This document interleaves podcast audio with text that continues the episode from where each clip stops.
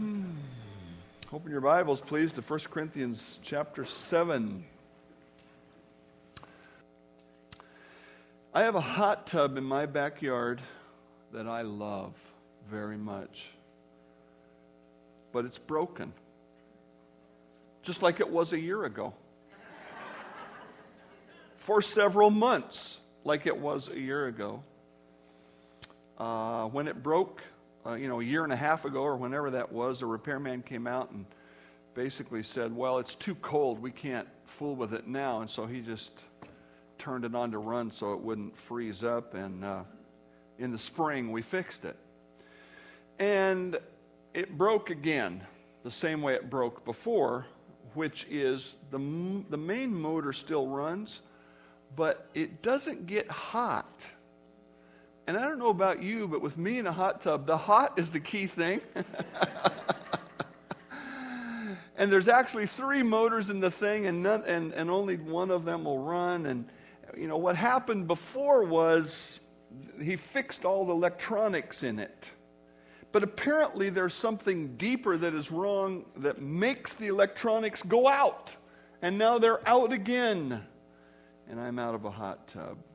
A surface repair won't help when a system rebuild is needed. The Corinthians, when they wrote to the Apostle Paul about marriage and sexuality, proposed a surface remedy. And the Apostle Paul wrote back in about a thousand words of chapter 7 and said, No, you need a system rebuild. And we want to begin to look at that today. If you weren't here last week, I'd encourage you to go to the website and get the message. We talked about an overview of, of what God says about Christian marriage, and it's important to have that framework as we jump now into some of the details that the Apostle Paul talks to them about. And in particular, this week, right at the beginning of the passage, we're going to understand that 1 Corinthians 7 is God's plan for joy in sexuality. 1 Corinthians 7 is God's plan for joy and sexuality. Follow as I read the first nine verses. Now, concerning the things of which you wrote to me, it is good for a man not to touch a woman. Nevertheless, because of sexual immorality, let each man have his own wife, and let each woman have her own husband. Let the husband render to his wife the affection due her, and let the wife uh, and likewise, also the wife to her husband. The wife does not have authority over her own body, but the husband does. And likewise, the husband does not have authority over his own body, but the wife does. Do not deprive one another except with consent for a time that you may give yourselves to fasting and prayer. And come together again so that Satan does not tempt you because of your lack of self control. But this I say as a concession, not as a commandment. For I wish that all men were even as myself, but each one has his own gift from God, one in this manner, another in that. But I say to the unmarried and to the widows, it's good for them if they remain even as I. But if they cannot exercise self control, let them marry, for it is better to marry than to burn with passion. God's plan for sexuality acknowledges the danger of sex. And you say, well, what is the danger of sex? Some things may come to your mind when I say the danger of sex. But I, I, we need to look at this first verse and to try to understand what, would the, what, what were the Corinthians asking Paul? He says, Now concerning the things of which you wrote to me, Clearly, they wrote a letter to him, and it wasn't just this issue. There were several others that are going to come in through the rest of the book. But one of the issues was here, and his answer is in verse 1. And so we don't know what the question was, but the answer is it's good for a man not to touch a woman. Nevertheless, because of immorality, each one should have their own husband or their own wife. Now, the NIV translates this, it's better not to marry, and that is a bad translation. The N, I'm going to use the NIV later in a place where I think it's an excellent translation, but that's a bad one because the word literally says touch. It is good for a man not to touch a woman, and that word is used in the scripture and, trans, and other words translated that way when it's indicating sexual contact. Um, it's similar to the way God very graciously talked about sexuality um, early on when he said this Now Adam knew his wife, and she conceived and bore Cain. Trust me, it takes more than a passing acquaintance. Clearly, this is talking. See, one of the things you'll, you'll find if you do, uh, do some word searches in your computer uh, program, uh, search for the word sex in the Bible and see how many times it's used to indicate the, the physical connection between a man and a woman. Almost never. God always uses very gracious language like the word know or here the word touch. And so those words then become defined in the way that they're used. Here's an example Can one walk on hot coals and his feet not be seared? So is he who goes into his neighbor's wife. Whoever touches her shall not be innocent. He's not talking about saying, Good to see you, sister. He's talking about a touch, which is sexual encounter. And that's the way this word is used here. It is a word speaking about sexual contact between people. And of course, the, one of the best ways to understand how words are used is to go through the context and we come down to verse 5. We're trying to answer the question what were they asking that he answered to in verse 1? Look at verse 5.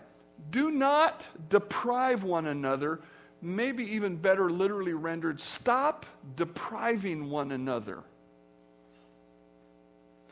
So now we get a clue. We say, in the church at Corinth, there appears to be an idea going around that went something like this Sexuality causes pain. Look at the thousand prostitutes at the temple on the hill in Corinth who come down from the temple and ply their trade. Look at the pain that that causes. Look at the pain of all of these failed relationships. I think the question they asked was this Wouldn't it just be better if we said no to the whole sexuality thing completely? And the Apostle Paul writes back, yeah, it's good not to touch a woman. But here's the problem. In verse 5, he says, Stop depriving one another. Who's he talking to? Husbands and wives. It would appear that the Corinthians were some, some of them were so fed up with the pain of sexuality that they turned away and said, I'm not even going to have sexual relations with my husband or with my wife.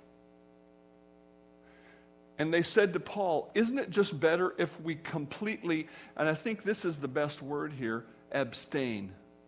Whether we're married, whether we're single, isn't it better if we just completely abstain? Now, what is the pain of sex? What would cause these people to, I mean, some of you are young enough you don't fully grasp what I'm talking about. Your moms and dads will have to explain it later, later because Pastor Dave is talking about grown up things today, and I don't apologize for that, and I think you ought to talk about it as you have need to do so. But those of us who are physically mature enough to understand the draw of sexual desire, how bad would things have to get before you said, I'm just going to not ever do that again? How bad would it have to be to make people want to pull away completely from that? I think it would have to be pretty bad.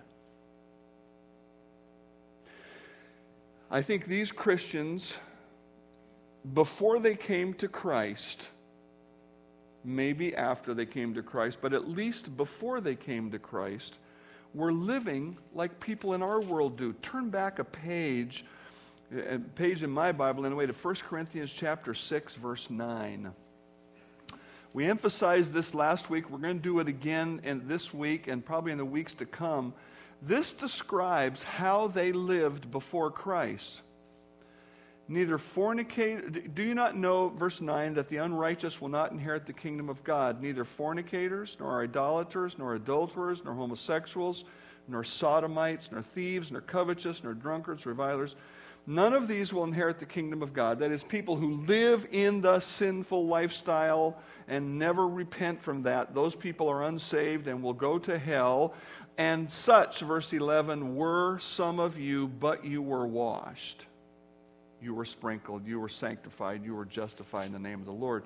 And so clearly, and, and I've just chosen the four words out of that list that have to do with sexual pain.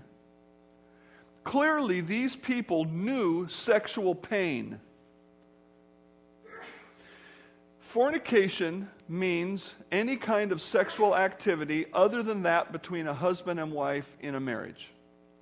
Okay, it's a broad word. It comes into our language as pornography, porneia, porn. And, and that word, when people participate in fornication, the result is pain eventually. I'll explain that in a minute. Uh, excuse me. And then adultery.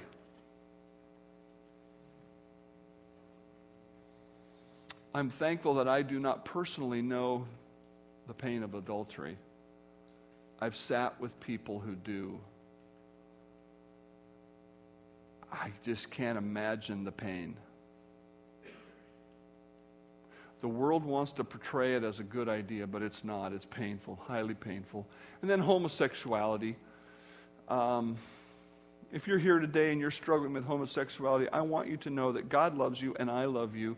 And please do not interpret my words in a condemning way. But I know that what drives homosexuality and what results from much of homosexual activity is pain. And then the word drunkenness is on the list. Those of us who have been involved in law enforcement know what a huge role drunkenness plays in crime and in domestic violence. I don't hardly know if I've ever heard of a domestic violence situation in which alcohol wasn't involved. I'm sure there are some. But I've been reading a book as research for some things that I want to write on dating and forming relationships. It's called Sex in America, and it's a survey of college age students. And there's a huge interaction between drunkenness and sexual activity, especially on the college campus. Now, our society today is just like their society back then. Um, people live together sometimes because of monetary concerns. Ah, we can't afford to be separate. Or there's this concern or that concern. That does not contribute to sexual joy. That contributes to sexual pain. This book that I've been reading on, that's surveyed thousands of college students, they talk about the age old pattern, which is still true. Men, predominantly at that age, are being promiscuous for the physical pleasure.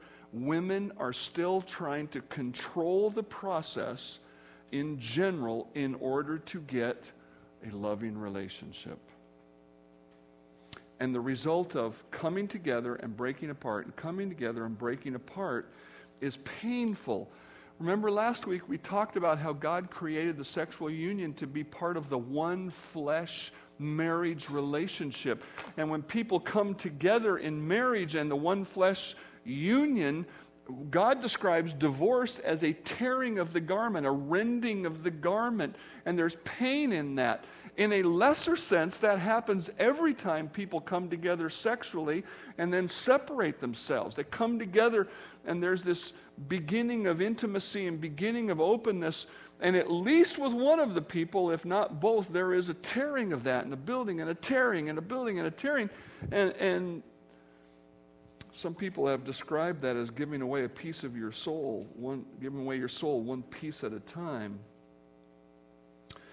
Our society still calls it cheating when you're having a relationship with somebody a sexual relationship and then you go out and have a relationship with someone else, even though you're not married, maybe you're not even committed, but you're going out here, they call that cheating.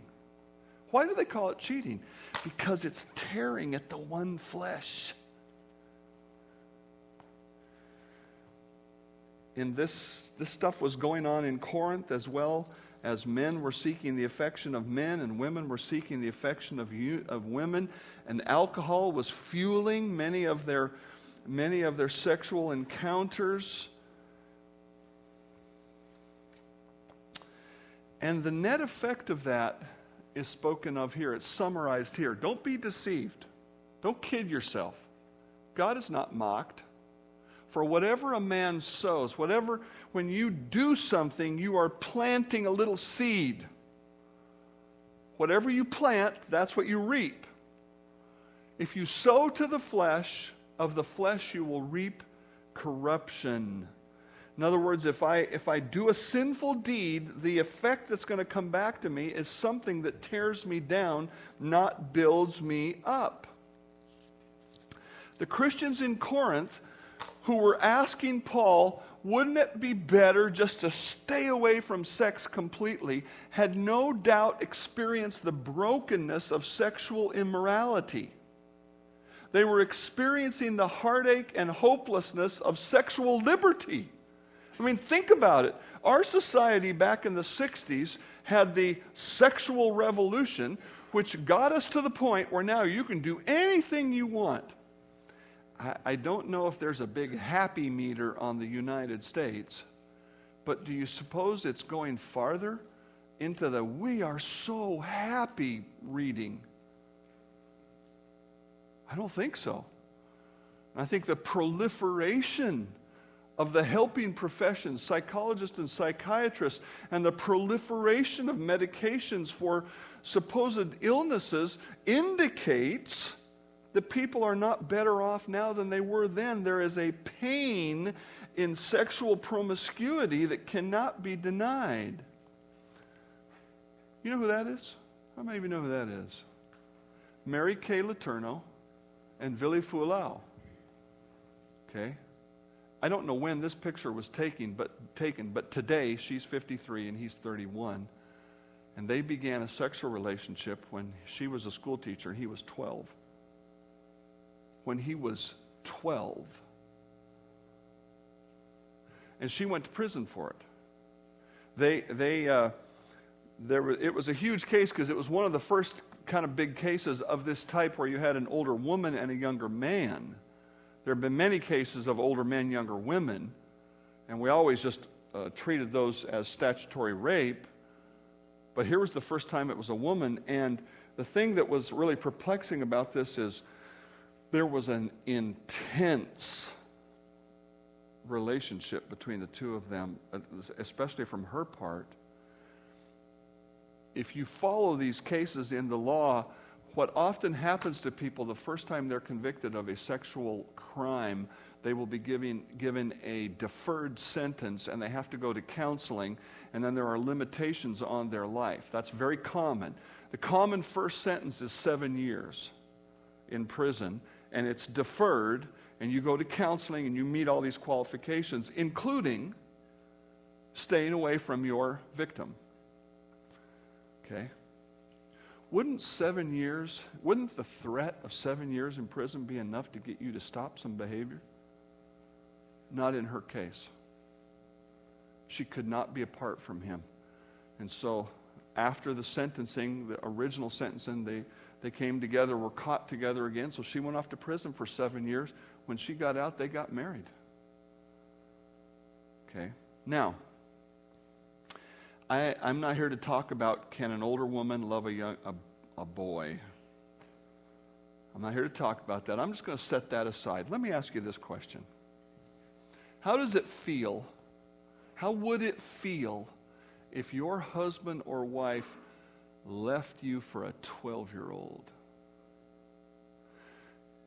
Not only are you married, but you've got two or three, four little kids. I forget how many they had. How do you feel when they walk out for that relationship? Would you call that brokenness? How do you feel if you are her children? Mommy left me for a boy a few years older than me, and now they have a family and they have children, and my daddy's gone on and gotten married to somebody else. Is there brokenness there? Oh, our society wants to talk about how every gets, but you get a divorce and feel good and everything's fine and start a new family and everything's fine and we all get along. We all get together at Christmas. You know, it's just wonderful. Hey, there's brokenness and we need to own up to it. How does the person I'm to I'm not to that point yet. I just want to get off that picture. How does the person feel? How does the person feel? Try to imagine who goes to a club night after night looking for a gay lover. Oh, I know if you see the picture of that club and the music going on and people dancing and so on, oh, they're all having a great time. Just imagine a person who's looking for love. They're going in there looking for a relationship. And it starts and it stops, and it starts and it stops, and it starts and it stops. How do two people feel? How does one of them feel when you have a live in lover who commits, who refuses to commit to marriage and then leaves? How do you feel when your daughter goes to spring break in Florida and gets drugged and raped by three drunken men while the crowd cheers and someone videotapes it all. Yeah, that happened two, three weeks ago. And they're all, yeah, yeah, yeah. Remember? Remember before when I put the word drunkenness in with the line of sexual sins? It's, when we start talking that way, then it's not hard to imagine the Corinthians who experienced all of that and more wrote to Paul and say, Paul, isn't it just better if we just stop sexuality? And the Apostle Paul writes back God's answer, which is this God has a plan for sexuality and for joy, and it's never changed. But there's a greater concern, and that concern is moral purity. And that's why God's plan for sexual joy begins with marriage. Marriage is the righteous expression of sexual union. God wants you to have the joy of deep personal intimacy, including sexual connection. Verse 2 here is a wonderful one word definition of what is righteous in terms of sexuality.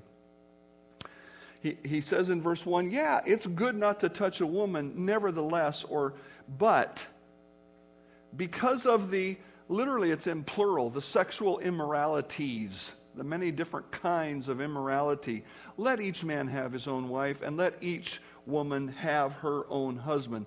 Paul doesn't say this is the better way, but he does say this is the normal way. This is a wonderful one verse definition of righteousness. And it reads a little different from this verse, but it says the same thing. Marriage is honorable, and the bed is undefiled. In other words, this is God's plan. But contrasting with that, everybody who practices sex outside of marriage and who breaks the marriage vows in adultery will be judged by God. I love what A.T. Robertson said in his little one line comment on this verse. This is not the only reason for marriage, but it is a true one. Speaking of morality, of purity, because of sexual immorality, let each have their own wife or husband. It's not the only reason for marriage, but it is a true one. Look at verse 2. The New King James and the King James both use the word uh, let. Let each man have his own wife. I think it would be better translated the way the NIV does. Since there is so much immorality, each man should have his own wife, each one, woman should have her own husband. In other words, God, God is saying that marriage is God's provision for the desires He created in us. We looked at that last week that God created us, and sexuality is part of our creation, and he, he wants us to experience that joy, but marriage is the way that He wants us to experience that joy. That's what this passage is about. It says, This is the will of God, your sanctification or holiness or Christian maturity, Christ likeness, that you should abstain from sexual immorality. You cannot be righteous and be immoral sexually at the same time. You cannot be living in sexual sin and at the same time growing in Christ, just like we would say of any other sin. You cannot hold a sin in your life and still be growing up in Christ. God's will is for us to be sanctified. The literal meaning of that word is set apart. It's set apart.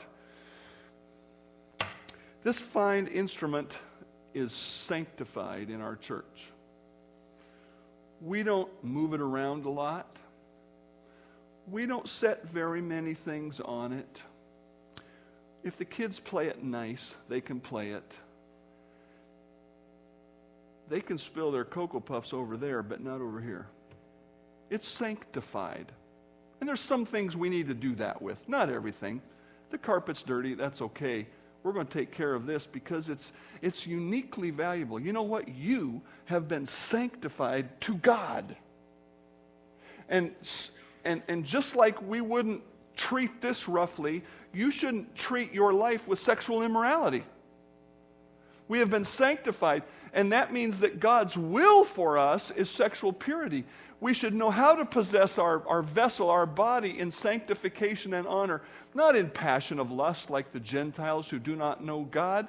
Did, did you see that? This is the way, this is why all of the sexual brokenness goes on in our world and it was going on in Corinth.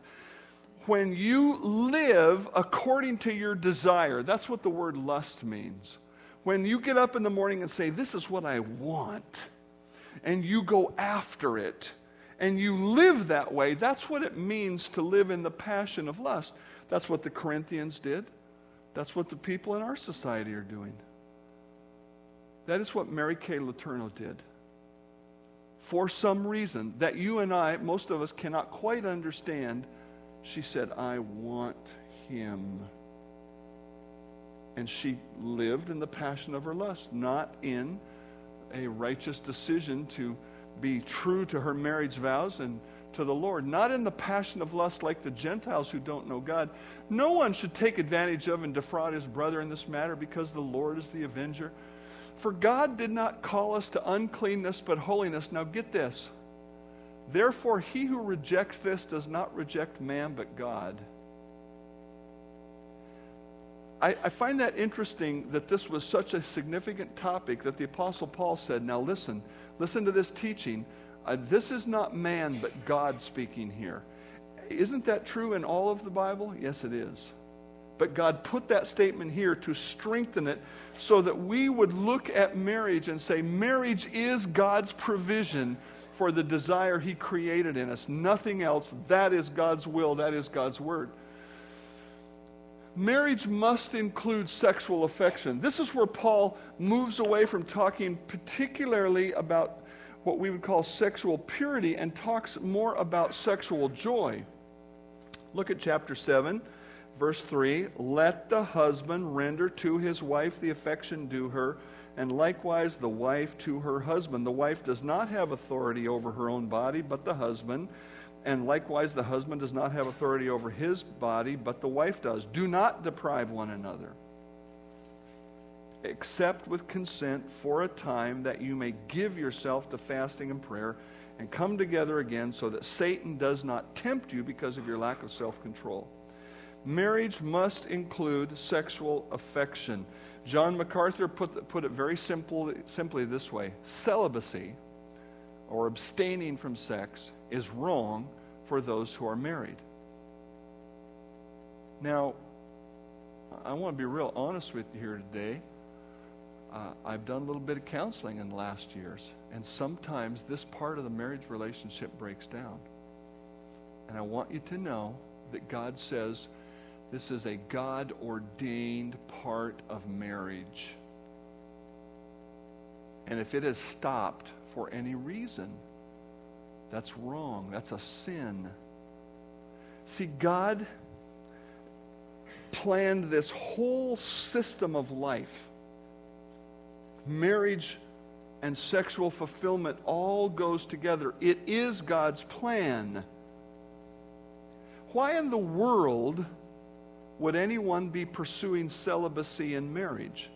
Let's think through the Corinthian eyes for just a moment. How about this? One that it does translate over, but not quite so much. You know, my husband is still going. You know, maybe you have a Christian woman coming to church and her husband doesn't come, and she says, My husband goes to that idol temple and worships with the prostitutes. I'm not going to have sex with him.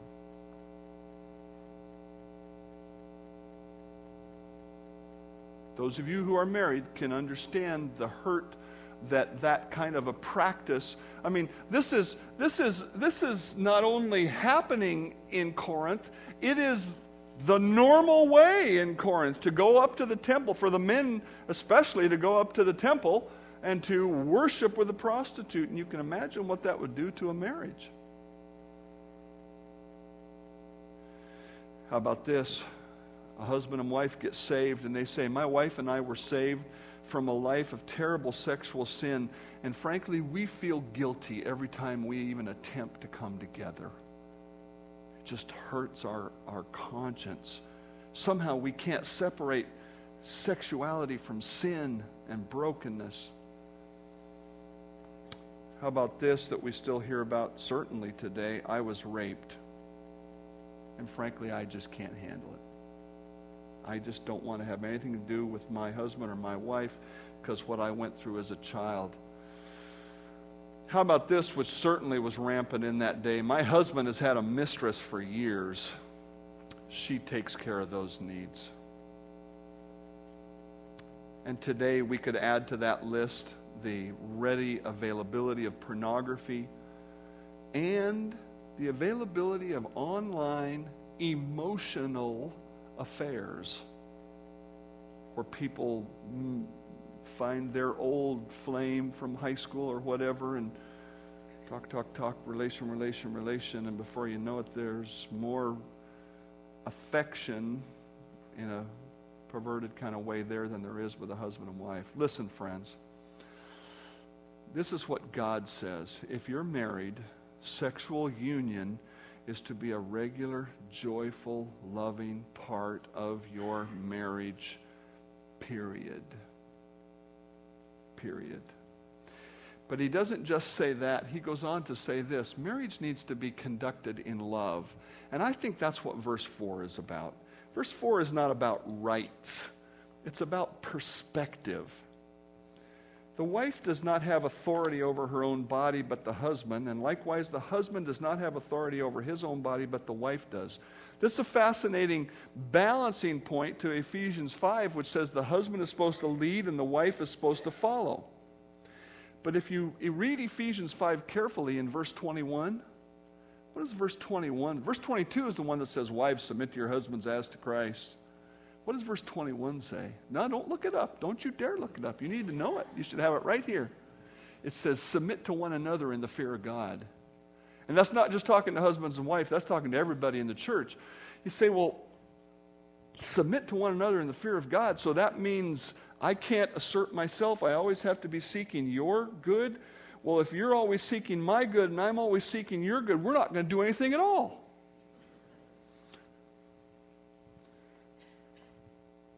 If the husband always defers to the wife or the wife always defers to the husband, you know, hey, use a little bit of godly thoughtfulness and understand this. What does God want between a husband and wife? A mutual love. Love in the scripture doesn't mean affection and passion. It means I do for you what you need done. When the scripture says that God loved us and sent his son to be our Savior, was he up in heaven going, Oh man, I just like these people so much. I just can't wait to get them into heaven. No. Romans chapter 1 says that while we were still enemies, God reached out to us. So, love is an action wherein the, the person who is loving, like God, says, You need this, I'm going to do it for you. I am going to love you. Now, God willing, there is warm affection. And for that matter, the whole concept of sexual union is part of creating warm affection in the, in the marriage. But the, the point is this there's got to be a mutual kind of love wherein the one is trying to take care of the other, and that one's trying to take care of this one, and there has to be a mutualness to it. When you get married, you are giving your body to your wife. Your wife is giving her body to you. Your body belongs to God first and foremost. Go back to chapter 6, verse 13 foods for the stomach and the stomach for foods, but God will destroy both it and them. Now the body is not for sexual immorality, but for the Lord. And so your viewpoint of marriage needs to be something like this What does God want me to do in order to care for my wife, to care for my husband? What is God's expectation? It's not about the wife's expectation or the husband's. What does God want me to do to care for this other person? And part of what he wants you to do is to give yourself physically in that relationship. This loving aspect of marriage is, is also spoken of in Philippians 2, which talks of the, the attitude of Christ in coming to earth to die for us. Therefore, if there's any consolation in Christ, if any comfort of love, if any fellowship of the Spirit, if any affection and mercy, fulfill my joy by being like minded, having the same love, being of one accord, of one mind. Let nothing be done through selfish motive or conceit, but in a lowliness of mind, let each esteem others better than himself. Let each of you look out not only for his own interest, but also for the interest of others. That's the attitude that's got to be present in marriage in all things, including the sexual relationship. Marriage must be conducted in love.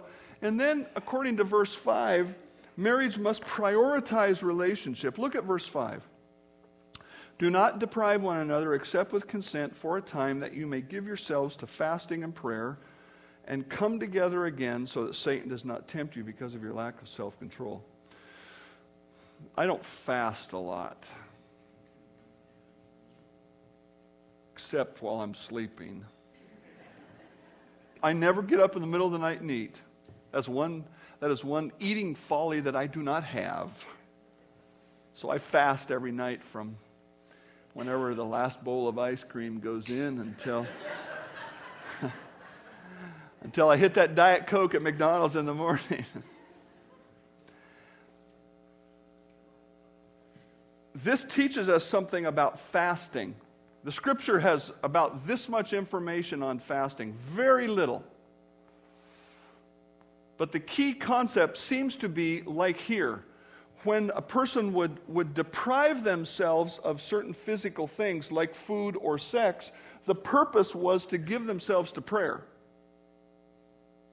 And, and obviously, you'd say, well, what would make a person want to do that? Well, something really significant. You have a big decision to make. You, uh, you have a great illness to pray about. You, you know, whatever it might be, say, I, I just need to, put life aside and just talk to the Lord, talk to the Lord, talk to the Lord. And every time I have a hunger pain, I'm going to use that to say, talk to the Lord. I'm going to remind myself. Every time I have a desire for my wife or my husband, I'm going to, I'm going to use that to remind myself to talk to the Lord, talk to the Lord. That's what, that's what fasting is really about. Fasting is not about physical health in the scripture. A lot of books, a lot of things have been written and said Uh, take the word of the medical authority out there today before you take the word of those so called Christian experts. God did not design fasting to be a health benefit to you. There may be a byproduct of that, but it's all about focusing on the Lord. Now, what God says here is be careful. Be careful about saying, I'm going to fast from sex for the purpose of prayer. He says, be careful about that.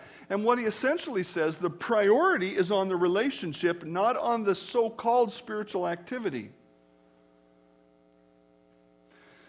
Um, I can imagine somebody saying in the, in the first century saying, Not tonight, dear. I'm fasting, I'm praying.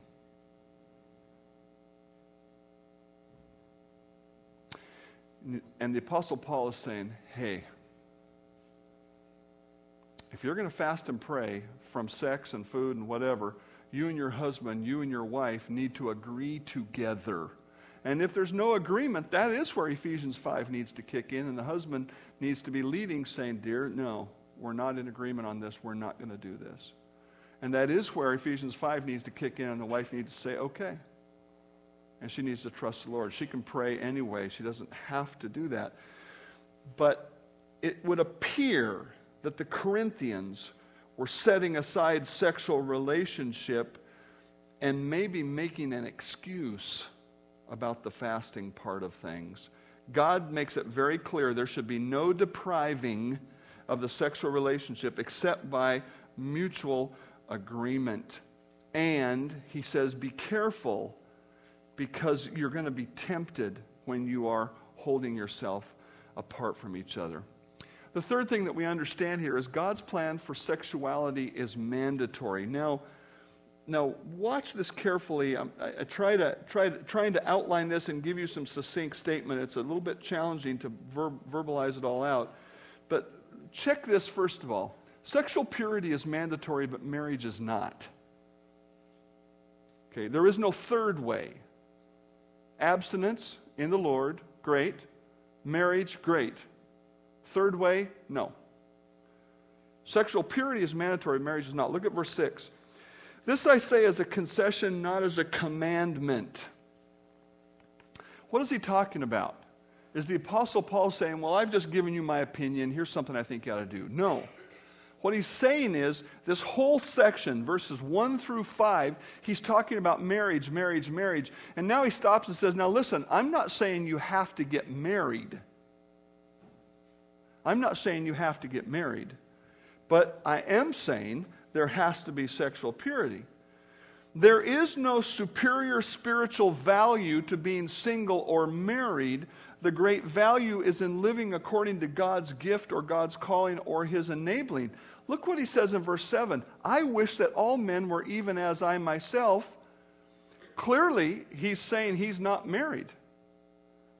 But each one has his own gift from God, one this married, the other married. Verse 8 But I say to the unmarried and the widows, it's good for them if they stay like I am. Paul was either unmarried or a widower, one of the two. Now, we can speculate. I'll give you the only clue that's in the scripture. Okay? Was Paul married or widowed? Unmarried or widowed?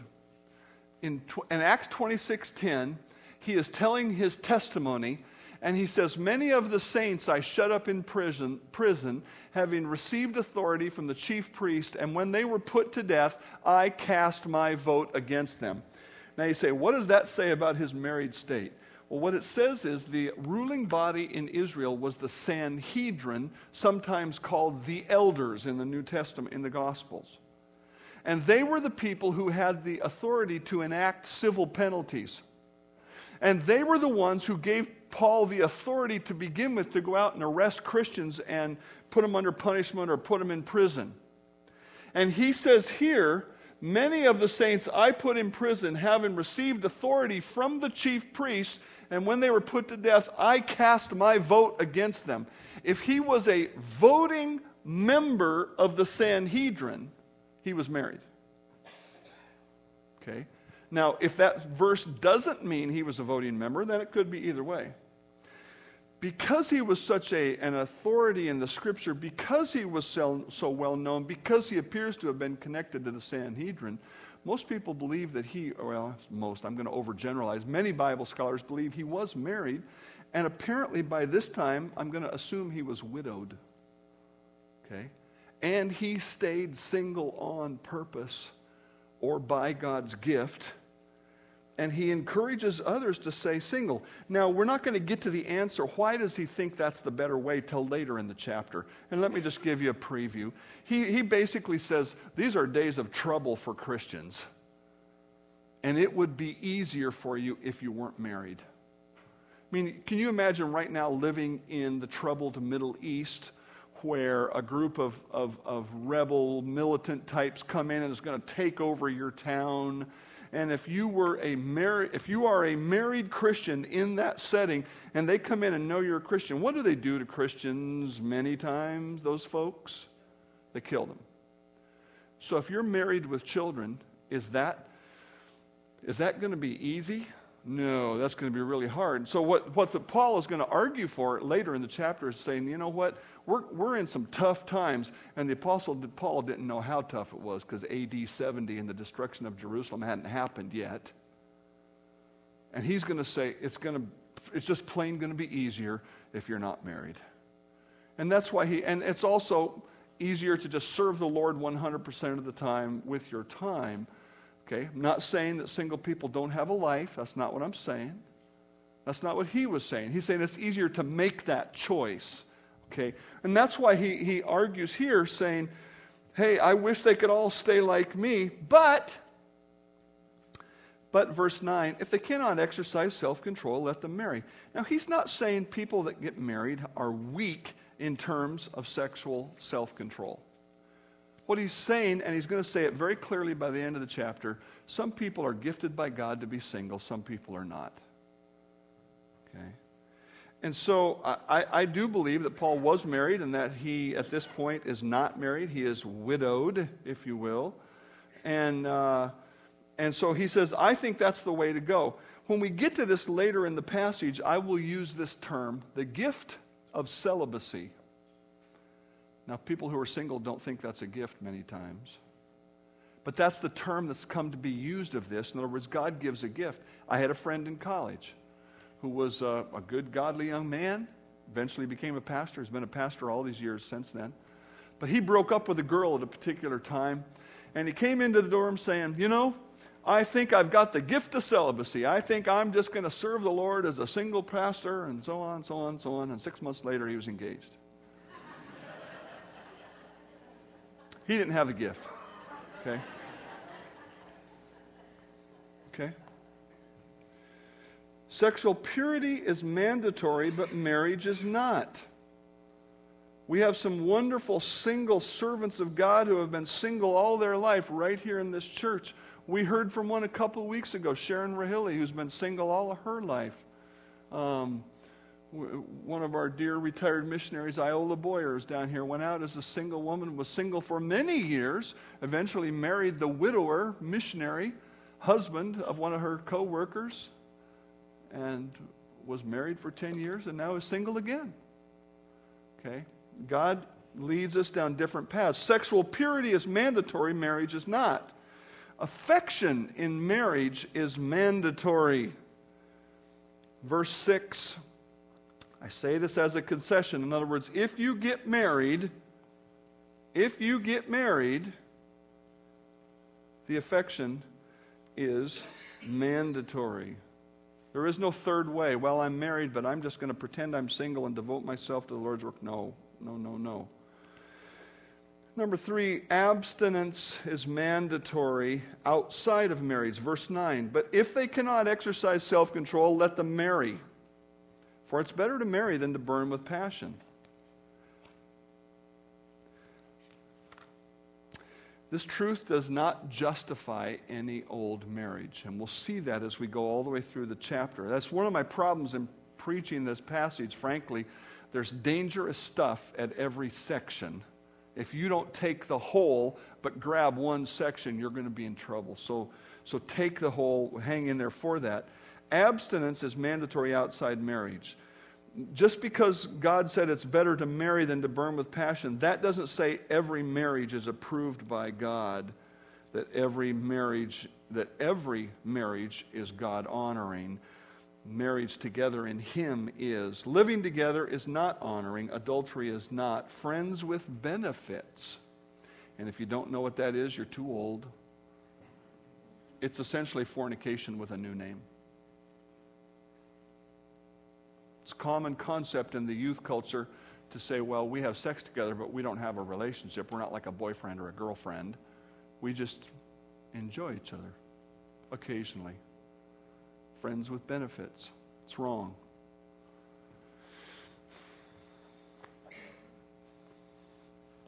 One of the reasons that I don't like people to watch me work in my shop is that I make a lot of mistakes. Generally, if you would look at my projects, they don't show any mistakes because I've learned to compensate, to redo, to modify, and sometimes to start over. With me, it is very seldom a straight path from beginning to end. Good product, but a circuitous path on the way there. God has given us a straight path for sexuality. And it goes from singleness, which is abstinent, to marriage, which is a joyful sexual union. That is God's straight path. I realize not everybody has had the opportunity even to know of that path, much less to walk on it. But I want you today to look forward, no matter where you've been in your life, and to think about God's straight path, because this is the promise. This is the promise that God gives us. And I love this little proverb the blessing of the Lord makes one rich, and he adds no sorrow with it. Now, that doesn't mean that there's no problems ever. That's not what I'm saying. But when we walk in righteousness, God brings blessing. And we don't have to look back going, oh, I wish I hadn't. I, oh, you know, and all these problems. We can rejoice. We can enjoy. We can go forward in blessing, not in brokenness. We bring honor to God and we bring blessing to ourselves. I want to challenge you today to reject what the world is saying and go after God's joy in the area of sexuality. Heavenly Father, mm, this is an area that tempts everyone deeply because you have put this within us.